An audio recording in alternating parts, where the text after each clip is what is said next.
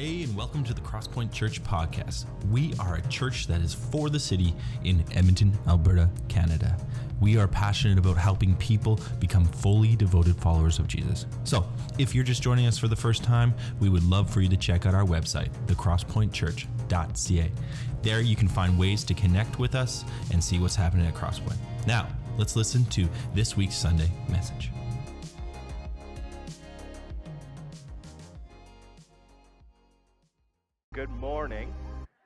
Name is Micah, and today we are concluding our annual fall series called Five How to Be Fully Devoted Followers of Jesus. And so, our goal at Crosspoint, if you haven't heard it already, is to help you become a fully devoted disciple. And we believe, just as we were celebrating today, that we can do this by inviting you to be with Jesus, to become like Jesus, and to ultimately live as he did. So, simply what we've done with the five marks of a disciple is broken down that process into five steps. And so today we you know we're going to discuss the last one, but so far we've discussed four. First, we've discussed how personal growth is vital for the disciple. The growing disciple of Jesus lives in total surrender, complete dependence, and glad obedience to Christ as the Spirit transforms us into Jesus' image. Second, we've discussed how the pursuit of Christ is vital to becoming more like Christ as we engage in the spiritual practices that help us know Him more. Third, we've talked about how the disciples' engagement in both community and service is vital to knowing God, becoming more like Christ, and being His hands and feet in the world. Someone say amen. Yes. But where does this all lead? We believe that a growing disciple in pursuit of God, engaged in service and community, is ultimately compelled to partner with God in his redemptive mission in the world. We talk about that every Sunday. And so at Crosspoint, this is what the fifth mark of a disciple is all about mission. We like to say here at Crosspoint a disciple on mission joins with Jesus in his redemptive mission in the world and courageously shares the gospel in both word and deed. So, what is God's mission then? And how can we as a church join him? So, let's find out together. So, if you have your Bibles, I'm going to get you to turn or swipe to Matthew chapter 9, or you can follow along on the screen behind me. And that's Matthew chapter 9. And we're going we're to start in verse 35. And so while you go there, in the, in the Gospel of Matthew, he is showing us how the gospel is the announcement that everything God has promised in the scriptures thus far is fulfilled and the world will be made right in the person of Jesus. And so God's mission really is embodied in Jesus' person and life. Thus, the mission is nothing less than this than existing in relationship with God as where we participate in Christ's ministry to the Father in the power of the Holy Spirit for the sake of the world. And so let me explain what I'm talking about. And let's jump right into Matthew chapter 9, reading together, starting with verse 35. And so Matthew says, and Jesus went throughout all the cities and villages, teaching in their synagogues and proclaiming the gospel of the kingdom, and healing every disease and every affliction. And when he saw the crowds, he had compassion for them, because they were harassed and helpless, like sheep without a shepherd. Then he said to his disciples, The harvest is plentiful, but the laborers are few. Therefore, pray earnestly to the Lord of the harvest to send out laborers into his harvest. And then he called to him his twelve disciples and gave them authority over unclean spirits, to cast them out and to heal every disease and every affliction. The names of the twelve apostles are these first, Simon, who is called Peter, and Andrew, his brother, James, the son of Zebedee, and John, his brother, Philip and Bartholomew, and then there's Thomas and Matthew, the tax collector, James, the son of Alphaeus, and Thaddeus Simon the Zealot, and Judas Iscariot, who betrayed him. These twelve Jesus sent out. This is the word of the Lord. Thanks be to God. Let's just pray before we continue and dig in. Lord, we, we need a refresher in your kingdom today. And so today, in this time, we uh, come to you as a child comes to a father. And I pray that you would not only teach us, but you would get a hold of us, change us, and start something new in us. We desire to partner with you in what you are doing in the world. We want to be the church you thought of when it came to your mission to redeem, reconcile, and renew all things. And so this is our prayer. Let something new begin here, now, today. And we love you for it. And all God's people said, Amen. Amen. This morning, I want to help you understand the nature of God's mission on earth and how we can partner with Him. And we can do this better when we understand the good news of Jesus, what we call the gospel, the kingdom of God, and the mission of the church. John Wimber, one of the, the founding members of the Vineyard Movement and an outspoken advocate of kingdom theology, once said this, and he's often quoted for saying it. He says, For everything you do, you need a theology, a model, and a practice. In other words, the believer is best positioned to do the will of God when we're better understanding who he is and how he intends to redeem the world. And so Matthew here gives us exactly that a theology a model, and a practice. He shows us Jesus' message, his model, and more importantly, he reveals to us the very heart of Christ for the lost. But let's start with his message and model. First, we have Jesus' message. Matthew says that Jesus is doing this. He's going throughout all the king, uh, all the kingdom, the, all the cities, the villages in the Galilean region, and he's teaching in the synagogues and proclaiming the good news of the kingdom. But that's not it. He went about healing every disease and every affliction. Listen, if we're not careful, we can dance right by this. Don't miss Jesus' message right here. It's all in the delivery. Jesus' message is so simple, yet the implications for us and for our world are so expansive. His message is this by faith and trust in Him we can enter the kingdom of heaven on earth and are now part of God's mission to redeem and restore all things. Simple, yes, but life changing. But Christians like to throw around a lot of weird words and terms, don't we? And for us to understand the fullness of Jesus' message here today, we need to define some terms. So, whether you have been following Jesus for a long time or you're just right new to your faith journey, Here's a crash course on what it means when we say gospel, kingdom, and mission. First of all, gospel. When we talk about the gospel or the good news, we are talking about the arrival of Jesus and the announcement of his kingdom, which believers in Christ belong to. Now, kingdom, when Jesus or the biblical authors talk about a kingdom, the kingdom of God or the kingdom of heaven, we're talking about the new rule of God over all creation and the new establishment of his divine order on earth, beginning with the ministry of Jesus.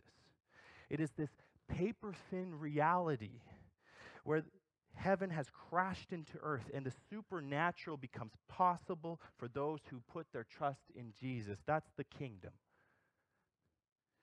And finally, mission. The mission of God is the will and activity of God to redeem, reconcile, and renew all creation.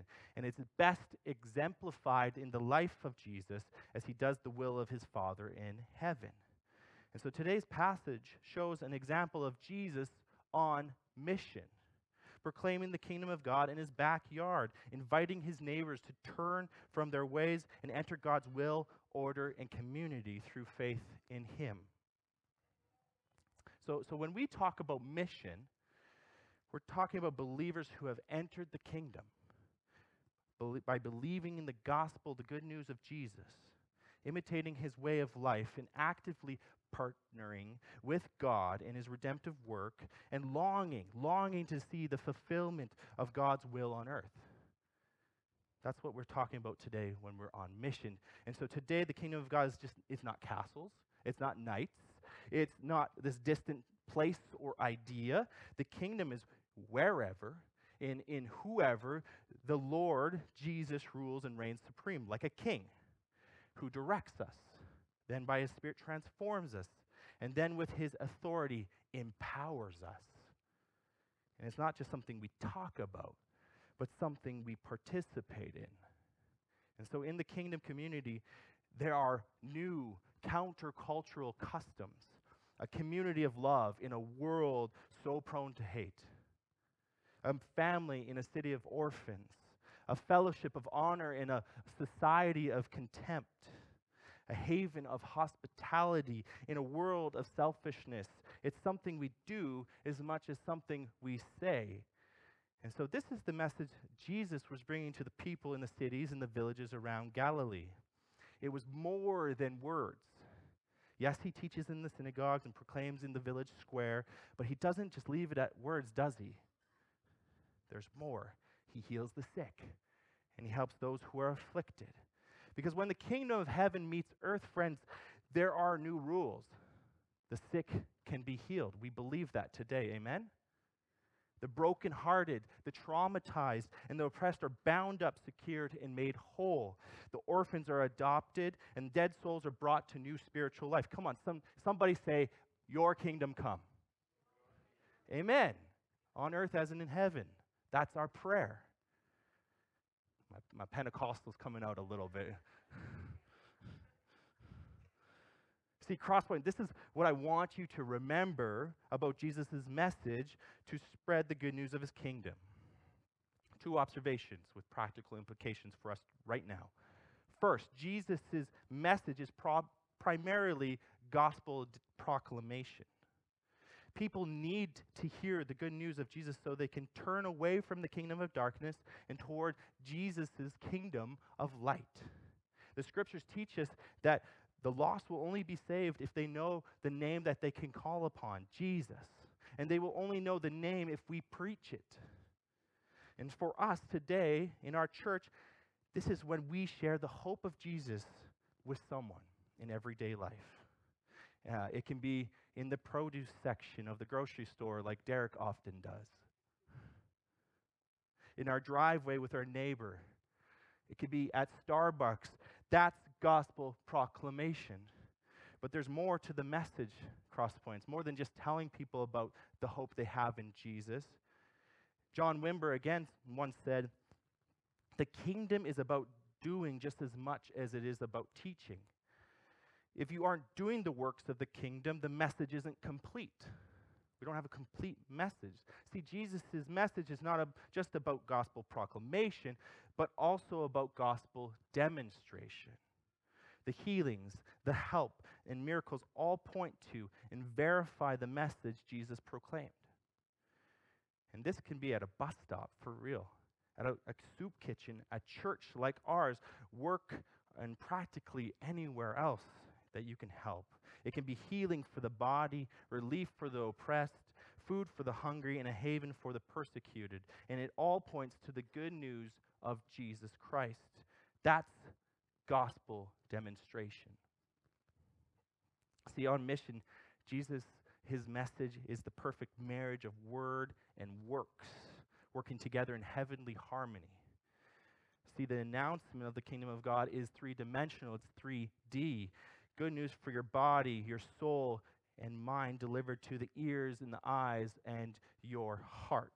It's audio, video, and disco. Right? It's so close that people can see, hear, and touch it as the liminal space between heaven and earth becomes so tiny you can hardly tell where one ends and the other begins. That is the kingdom here now on earth um, in his book, How to Hear God, uh, the writer Pete Greig, some of you know him, discusses how God often speaks to us in three ways. In his book, he describes a, a group outing to a local diner with his wife and some friends. And while everyone is examining the menu, one of his friends points to the next table and says, The steak looks good. And then his other friend pipes up and he says, Yeah, I heard the steaks are delicious here. Then finally, Pete's wife, Sammy, says, Can I try some of yours? See, some people are moved by what they hear, but many want to taste and see. Last week, Pastor Brenda shared something with the team from the author David Fitch that explains how much people today need to experience the kingdom of God. Fitch is quoted as saying this In Christendom, in the past, we tell or convince people they're going to hell and offer them Christ's salvation as an ultimatum. But now, in post Christendom, we live, listen to people. And when the pain of already living in hell becomes evident, we offer the salvation of Jesus that frees, restores, and heals them. That is the kingdom. And so, friends, Crosspoint, I love you, but I think now more than ever, in our cor- corner of the world, in our city, to the lost in the next generation, they don't want us to tell them what they should think and how what they should think is should be true.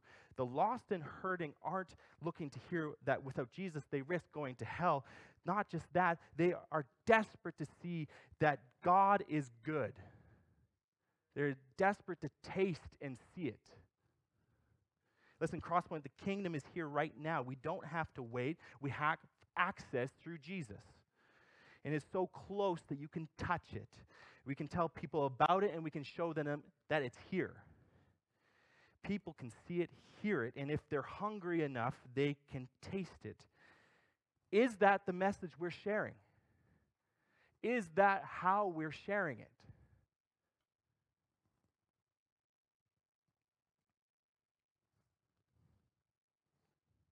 think about that today as we go. Now, if sharing the message of Jesus is the church's mission, how is that going to happen? Well, God has a plan for that. Great news for us. Next, Matthew reveals this. He reveals Jesus' model. We love Jesus' model here at Crosspoint. Here, Jesus embodies the very life of mission that we are to imitate. He's fulfilling God's promise and engaged in his mission to redeem and renew everything. Sharing the gospel of the kingdom of God with the people in the cities and villages in Galilee. And his followers, where are they? They're right there with him. They are following, watching, learning with Jesus. And the response is amazing, overwhelming even. People there in Galilee are hungry for good news.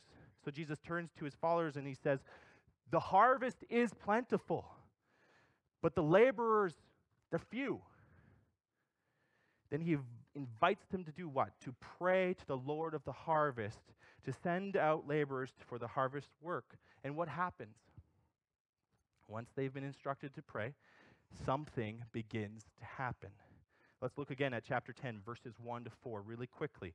Jesus calls the 12 disciples. He's giving them authority to cast out unclean spirits and heal diseases and every affliction in his name. And it's personal. He calls them by name. He says, Peter, Andrew, Big James, Little James, John, Philip, and all the rest. He says, Listen, you've been with me now. You know my message. Now go and do the same. Then in verse 5, he sends them out and they embark on their first venture on mission with God. And so here's the picture we're given we have the Lord of the harvest, and then we have this harvest and the laborers. And the Lord has planted and prepared a harvest, and the harvest is ready, and it's time to go out in the fields and bring it in. The Lord plans to go out with his laborers to help him and reap the yield. And so they get out with him, do what he does, gathering the harvest. And if enough laborers join him on the task, nothing is left behind and nothing is wasted. See, Jesus' model for accomplishing the mission of God is discipleship. You, I do, you watch, we talk, we grow. Then I send you, you do, we talk and grow. Again, it is the process of knowing Jesus, becoming like and living like him. And so, not only is our mission and partnership with God to bring about his divine will and order in the world, but we know how it's done in the person and example of Jesus. And there's still a, harvest ready today. Listen, the mission reality for disciples here today is still urgent and present need. First, people are spiritually confused and exhausted. If you don't live under a rock and you actually talk to people, you will come across that every day, won't we? People are spiritually exhausted and confused. They need good news. And Jesus says, the harvest is plentiful. As in right now, not years ago or someday soon, right now. And God is always working to draw people to Himself, and their hearts are ready, but the harvest will spoil unless we have enough workers to bring it in. Number two, the second thing we need to know about the reality for us disciples today is the need is right in our backyard. Jesus didn't sell a bunch of stuff, jump on a ship, and take his message out west. No, he didn't even leave Galilee at this point, his home. The harvest was all around him, right in his backyard. And there was a present need, and his neighbors needed the message of the kingdom. And so, in the same way, we have neighbors who need to hear the good news about Jesus. The need is all around us, isn't it? And so, Crosspoint, a disciple on mission, courageously shares the gospel in both word and deed right now and to their neighbors. And so, if we don't get into the fields or wake up and get back to work, the harvest will spoil where it stands. They will be hungry and we won't be there to feed them. They will be naked and we won't give them clothes. They will be broken and we will not introduce them to the healer. They will be hopeless and we will not be there to bring them the good news and hope in Jesus unless we have disciples out there in the harvest field. And so, if the model today is discipleship, and the time is now, and the need all around us is present, what is keeping us then from joining the Lord in reaping the harvest and fulfilling the mission of God? What is it? See, I think that's where the catch is today. Even if we have the message and the model of Jesus, we can still be apathetic about the urgent and present need in our backyard, can't we? Well, why does that happen? Well, here's the, here's the, the truth. We don't just need the message of Jesus and the model of discipleship, even those, those things are good and we love them. But if we don't have one thing, we won't see our neighbors come into the kingdom through the good news about Jesus. What we need most of all is Jesus' heart. We need his heart for the lost, the helpless, and the harassed the spiritually exhausted and confused because Jesus was moved to mission by what? Yes, Matthew says, verse 36 when he saw the crowds, he had compassion for them because they were harassed and helpless like sheep without a shepherd. Don't miss this. When Jesus saw the crowds, he was moved to mission by compassion. He saw the people who needed the good news of the kingdom. So he is moved by their desperate spiritual need into action. And this is not just some impersonal sympathy or a condescending pity. The Greek word Matthew uses here for compassion is much, much more in, intense. The word is splanchnizomai. Try to say that fast. Splanchnizomai, which literally means the turning of the entrails. Isn't that lovely? The turning of the entrails. In other words, Jesus is so moved by compassion that he has this visceral reaction. Their pain causes him pain. His stomach turns at their great spiritual needs, so he must act. And so uh, this summer I was reading this amazing book, fantastic book. Nerds in the room, you should read it. It's called The Search for Compassion by Andrew Purves. And this is what he says about Jesus' compassion. He says, The practice of compassion is the practice of ministry. Compassion is ministry. It is not simple sympathy or the expression of a well meaning good intention. Compassion means getting involved in another's life for healing and wholeness. The logic of compassion moves from deep feeling for another who is suffering to a ministry work of some kind.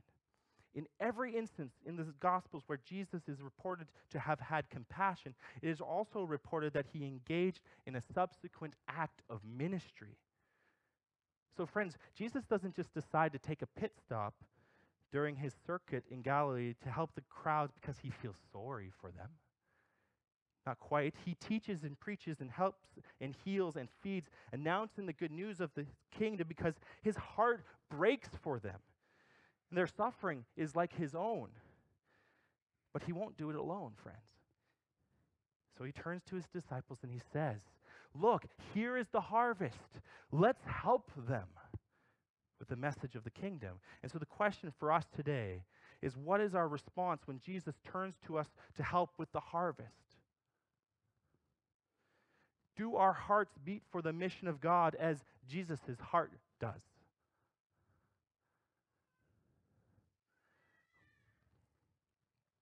The fact is, we cannot be a mission driven church if we have apathetic hearts. It would be like trying to ride a wild elephant somewhere it does not want to go. No, seriously, imagine it with me for a minute. Imagine someone is trying to ride an elephant down a narrow jungle path. You got that mental image right now? You can see it? Now, the rider represents the gospel knowledge. We know Jesus' message, don't we? And the path he's on is our discipleship model. We know how we plan to make disciples at Crosspoint. We know how we're going to resource them and what tools we're going to use. But if the elephant doesn't want to move the rider down the path, nothing's going to happen, right? We need to move the elephant. That's our challenge today. Our hearts can be just the same way. Unless our hearts are moved by what moves Jesus, we won't be moved to mission like he is. And so, look, Crosspoint, we have the history of a mission driven church. It's amazing. It's been a privilege. We have the message, the model, the strategies, the events, and the tools. Time has passed. We've survived a pandemic and things have changed. But Crosspoint, if we don't have the heart, trying to partner with God and fulfill his mission will be difficult, if not near impossible. We need to notice what God notices be brokenhearted by what breaks his heart, moved by what moves him, have a burning desire to reach our hurting friends, driv- driven to bring hope to our spiritually bank- bankrupt neighbors, and eager to fulfill the needs of strangers. Then, and only then, will we be moved to share the hope of Jesus and invite them to the kingdom and to come to those who are in need right in our backyard the grocery store, the parking lot, the lunchroom, and anywhere we go. So, this is the point today. This is my question for you as you leave. Crosspoint, do we still have the heart for the mission of God? Do we still have it? Because if anything, we discover at the center of God's mission is his heart for lost people, isn't it? But maybe over time and without our noticing, things have changed a little bit. Do, do some of you feel a little apathetic? You've been through some stuff, now you're kind of like numb? I don't, don't really care. I've been there. Do you feel spiritually lethargic? Just can't be bothered.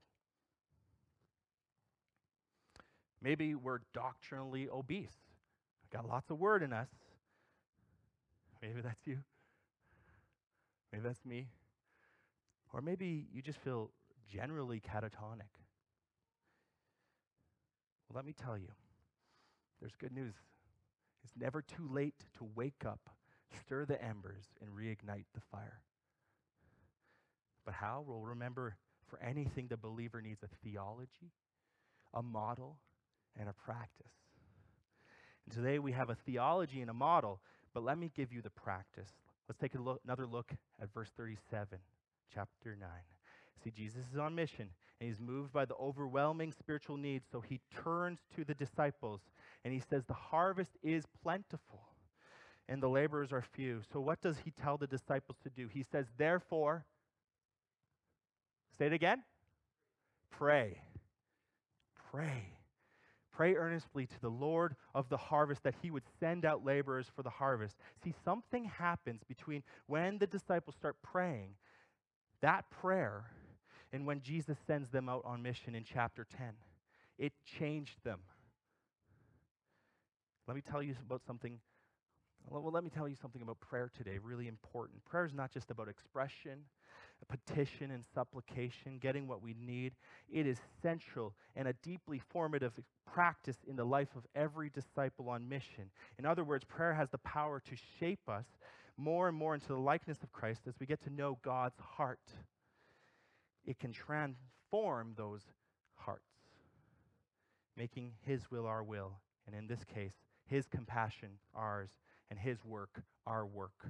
And so, Crosspoint, this needs to become our practice.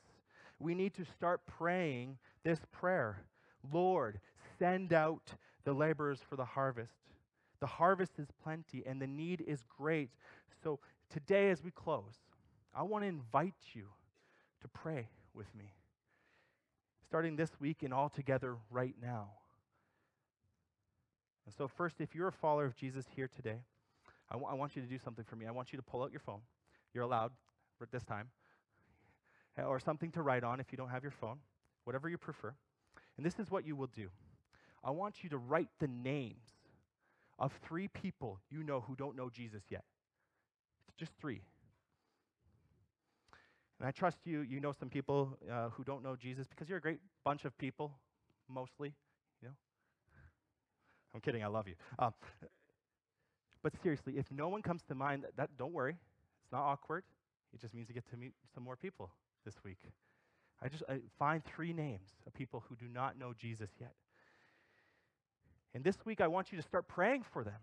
I want you to get those names down and on something you can carry with you everywhere. Something in your wallet, maybe a business card sized. And once you have that, you can add names. But I want you to pray for them. And as you get to know them in life, pray for their situation. Pray that they would come to know Jesus and experience his kingdom. Can we do that? I'm taking your silence as a yes. Okay. But right now, we're going to pray together. That we're going to pray that Jesus mission prayer. And So let's agree together. Pray with me.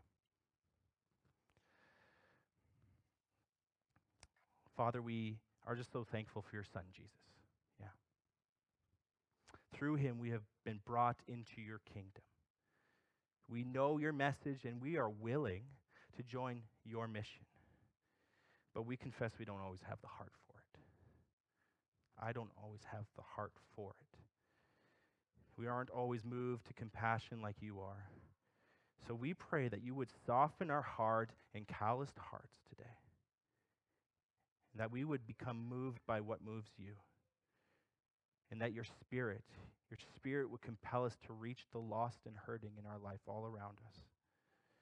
And so we pray that you would prepare those people in our lives for the good news of Jesus. That you would create divine opportunity for us to share the hope and power of your kingdom. That you would prepare us for obedience to do your work. And that we would see our families and our friends and our neighbors and our coworkers and the people you bring across our path come to know and trust you, Lord Jesus. This is our prayer, Lord. Send our laborers for the harvest because the harvest is plenty, Lord, but the need is great. Prepare us for the harvest, Lord. And we love you for it. Amen.